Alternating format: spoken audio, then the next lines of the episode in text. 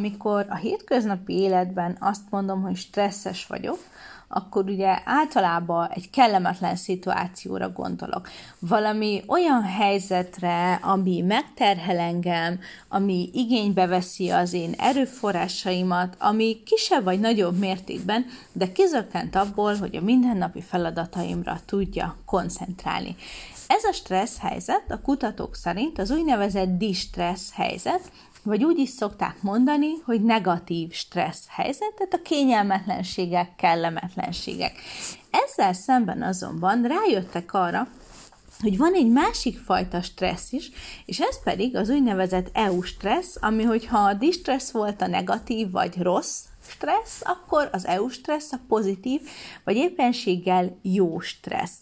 A jó stressz nem megterheléseket és nehézségeket vetít elénk, hanem azt a fajta kellemes feszültséget, amikor úgy várjuk, hogy belevessük magunkat egy feladatba, amikor úgy szeretnénk megmutatni, hogy ez nekünk sikerül. Tehát van benne egyfajta ilyen bizsergés, és felkészülés egy megmérettetésre tulajdonképpen. Talán úgy lehet nagyon jól megérteni a kettő közötti különbséget, hogyha elképzelitek magatok előtt, hogy milyen lenne egy olyan élet, amiben nulla stressz van. Ez ugye egy nehezebb időszak után lehet, hogy az ember azt mondja, ah, hát most már semmi stresszt nem akarok, egy teljesen stresszmentes élet lenne jó,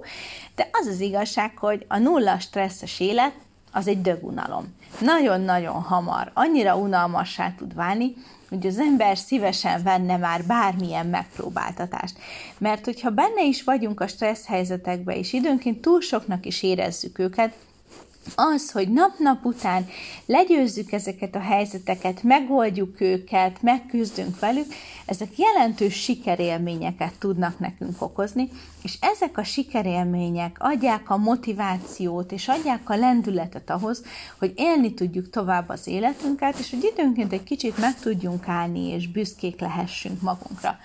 És az, hogy valamilyen helyzetet, ami velünk szemben áll, ami kizökkent minket a nulla stresszünkből, tehát az egyébként hihetetlenül unalmas életünkből,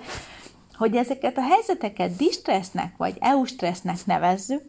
az igazándiból mi rajtunk múlik. Az, hogy milyennek látjuk a stressz helyzetet, pozitívnak vagy negatívnak, az tulajdonképpen egy lencse a mi szemüvegünkben. Az EU stressz esetében egy ilyen szép rózsaszín szűrő szemüveg van rajtunk, és jobbnak, optimistábbnak látjuk a helyzeteket. A distressz esetében pedig egy ilyen szürke, tompító szűrőlencse van rajtunk, és kellemetlenebbnek látjuk a stressz helyzeteket. Azért mondom, hogy ez igazándiból csak nézőpontnak a kérdése, mert a szervezetünk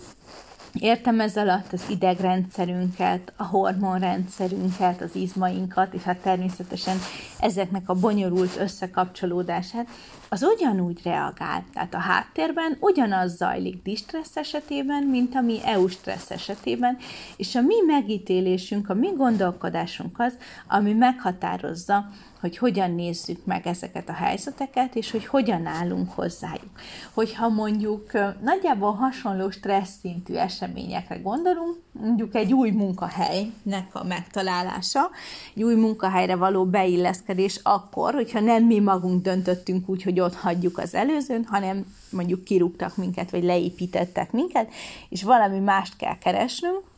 akkor egy ilyen helyzetben az a sok előtte lévő feszültség, amit megtapasztaltunk az álláskeresés során, és egyáltalán az a bizonytalanság, ami benne rejlik az új helyzetben,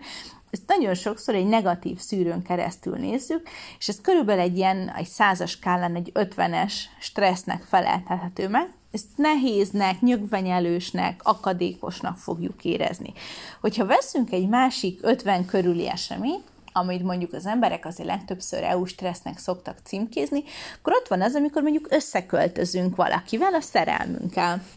Ugye ez is egy olyan, ami jelentős alkalmazkodást kíván tőlünk, össze kell a szokásainkat csiszolni, ki kell alakítani egy új életritmus, tehát a százas skálán az 50 körüli stressz, mégis sokkal könnyedebben vesszük, sokkal mosolygósabban megy az egész, a kezdeti nehézségek fölött csak legyintünk és átsiklunk, na hát ennyi függ attól, hogy melyik lencse van a szemüvegünkben, mert a stressz szint ugyanaz, Az alkalmazkodási kihívás nagyjából ugyanakkora, az idegi hormonrendszerünkben a változás az pontosan ugyanaz egyik, meg másik esetben is, de az, hogy én mit gondolok én úgy is szokták ezt mondani, hogy hogyan keretezem, tehát hogy én milyen kontextusba teszem, és a saját magam számára hogyan interpretálom, hogyan magyarázom ezt a helyzetet, ez az, ami meghatározza, hogy én hogyan tekintek a világra. És ebben megint csak az a pozitív, vagy én azt szeretem nagyon ebben, hogy az EU stressz vagy a distressz, az az én döntésemnek a kérdése nagyon sokszor, hogy mi az, amit én fordítom magamnak, vagy hogyan élem meg én az eseményt, hogy ezt lehet tanulni, hogy hogyan tudom átkeretezni az eseményeket, hogy hogyan tudom megtalálni a stressz helyzetekben is a pozitívumot, hogyan tudom megtalálni bennük a kihívást, és azt hiszem, hogy ez egy olyan erőfeszítés, amit érdemes megtenni azért, hogy aztán a későbbiekben könnyedebben tudjuk élni az életünket.